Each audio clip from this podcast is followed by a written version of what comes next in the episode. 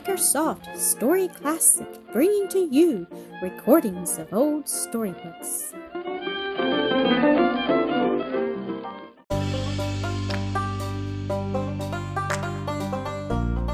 Mildred at Roselands, Episode 23. As Mildred sat at the open window of her dressing room the next morning, enjoying the beauty of the landscape, the delicious perfume of myriads of dew-laden shrubs and flowers, the gentle summer breeze and the glad songs of the birds, her ear caught the patter of little feet in the corridor without, then a gentle rap upon her door.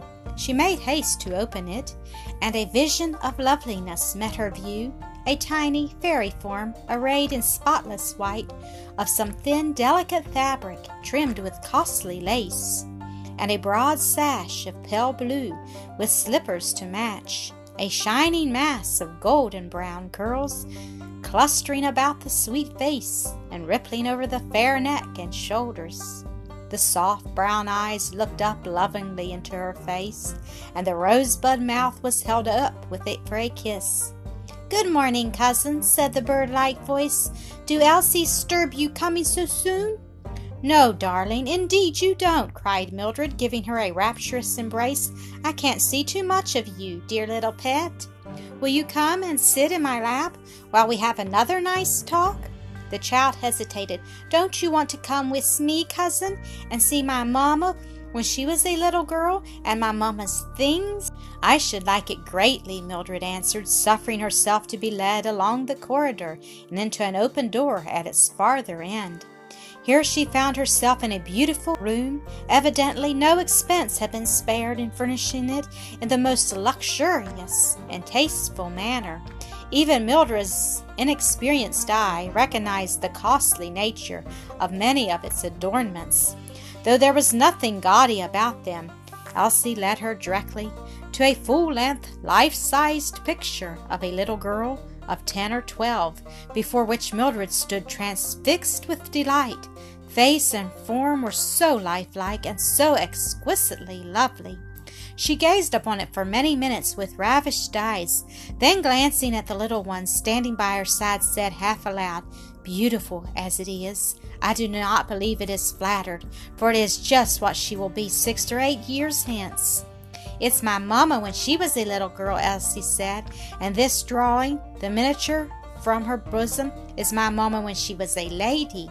Mildred gazed upon it again long and earnestly, thinking as before that there was abundant excuse for her cousin Horace's passion and his inconsolable grief over his loss. There were 2 other portraits in the room, which Elsie said were Grandpa and Grandma Grayson. She pointed out, too, her mother's writing desk and her work table, a dainty basket upon this last, with its little gold thimble, and a bit of embroidery with the needle still sticking in it, just as it had been laid down by the white hands on the morning of the day on which the little one first saw the light. It was Aunt Chloe coming in search of her nursling, who told Mildred this. But Elsie drew her on through a beautiful dressing room into a spacious and elegantly furnished bedroom beyond, and Aunt Chloe, following, pointed out with bitter weeping the pillow on which the dying head had lain, and described the last hours of her idolized young mistress, her mournful leave, taking up her little babe, and dying injunction to her to bring her up to love the Lord Jesus. It was all intensely interesting and deeply affecting to Mildred. "Don't cry, Mammy, you dear old Mammy," said Elsie, pulling her nurse down into a chair and with her own tiny white handkerchief wiping away her tears.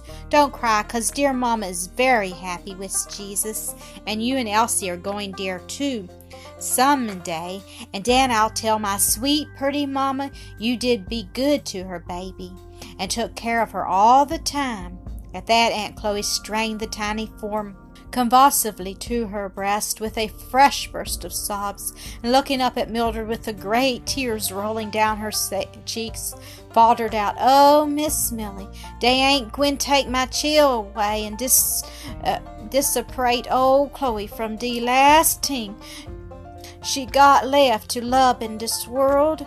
Oh, Mammy, no, no, they shan't, cried the child, clinging about her neck and almost wild of fright. Elsie won't go. Elsie will always stay with her, dear old Mammy. No, no, you are not to be parted, Mildred hastened to say. Elsie, darling, your grandpa told me you were not, so don't cry, pet. Oh, Miss Millie, that breast news, cried Aunt Chloe, smiling through her tears. I'se tank you very much. Dare, dare, honey, darling, don't cry no more. I'se sorry to make you cry like that. The breakfast bell rang, and hastily removing the traces of the tears called forth by Aunt Chloe's narrative, Mildred obeyed the summons. Mr. Dinsmore seemed in excellent spirits, chatting in quite a lively strain all through the meal. He was enchanted with the place, he said, and intended, if agreeable to Mildred, to remain some weeks, believing that the change of scene and climate would prove beneficial to them both. Mildred assured him, her eyes sparkling with delight the while, that she was perfectly willing to stay as long as suited his convenience and pleasure. There are horses, carriages, always at your command, he remarked, a pleasure boat on the lakelet, too, and oarsmen to row it, so that you can go out on the water, ride or drive, whenever you wish. Oh, uncle, how nice, she cried. I shall enjoy it all greatly with little Elsie for a companion, and you will sometimes go with us when you have leisure, will you not?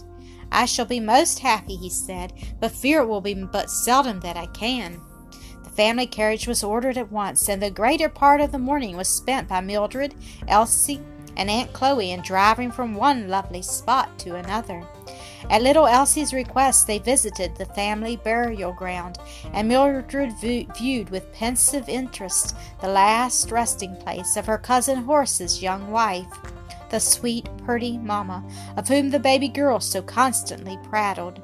The spot was beautiful with roses and many sweet-scented shrubs and flowers growing there, and daily Elsie and her mammy came thither with love's offering in the shape of buds and blossoms gathered from the lawn and gardens, which they scattered with lavish hands over each lowly mound, but ever reserving the most and the loveliest for the grave of her whom they loved best.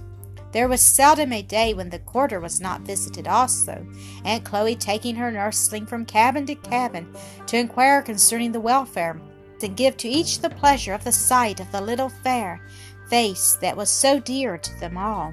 Their devotion to her, and various ways of manifesting it, greatly pleased and interested Mildred, and she was not long in discovering that they were exceedingly anxious in regard to the question whether both she, their idolized little mistress, and they were to be allowed to remain at Viamede.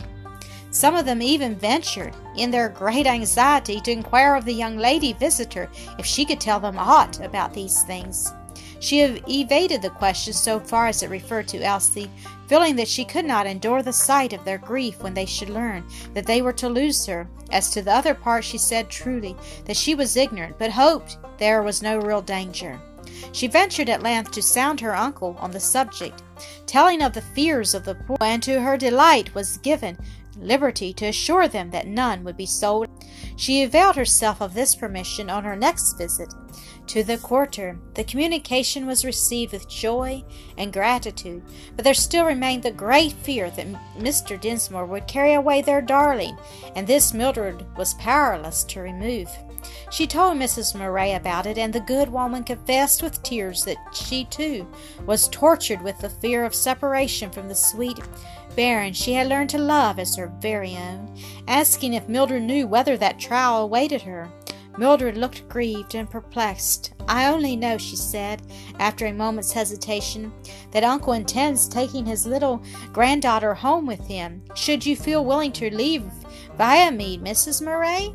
The baron is far dearer to me than the place, though I hae spent mine, oh, the best years of my life here, was the reply. I would gang on anywhere sooner than part frae my bonny bit tat lassie. I have a mother's heart for her, Miss Keith, and hey, I often wanted to bid her call me by some dearer name than Mrs. Murray, but knowing the Dinsmores were proud folk I feared to offend, and I perceive it was well I refrained, since I hae learned frae Aunt Chloe that the grandfather was no pleased that she spoke on Mr. Cameron as her uncle. No, he didn't seem to like it, and told her not to do so again. But might not that be the jealousy of affection? Mildred blushed as she spoke, half ashamed, in view of Mr. Dinsmore's evident lack of love for the child, of making the suggestion. "Affection?" repeated Mrs. Murray with a faint and credulous smile. "I don't see much in this manner toward the bairn that looks like it." To this remark Mildred had no answer save a deeper blush. But at this moment Mrs. Murray was summoned to a conference with Mr. Dinsmore in the library. She came back with a face full of joy and thankfulness. Mr. Dinsmore had received a letter that day from Mrs. Brown, the housekeeper at Roselands, saying that her health was failing. The physician recommended change of climate, and therefore she must resign her situation for a year or more. Mr. Dinsmore now offered it to Mrs. Murray and Aunt Phyllis, an old servant in the family in every way competent to the task, would be left in charge of the mansion here. "I am very glad for both you and little Elsie," said Mildred, "yet I feel sorry for you and for her that you must leave this lovely spot. Is it not a trial?"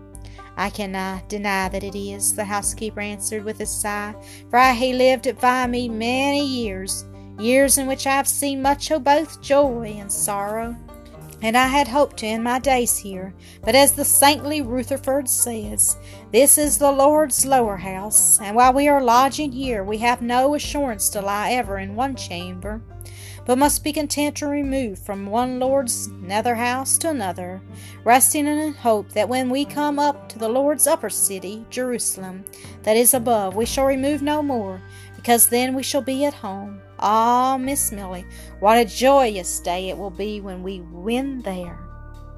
Thank you for listening to another episode of Microsoft Story Classic.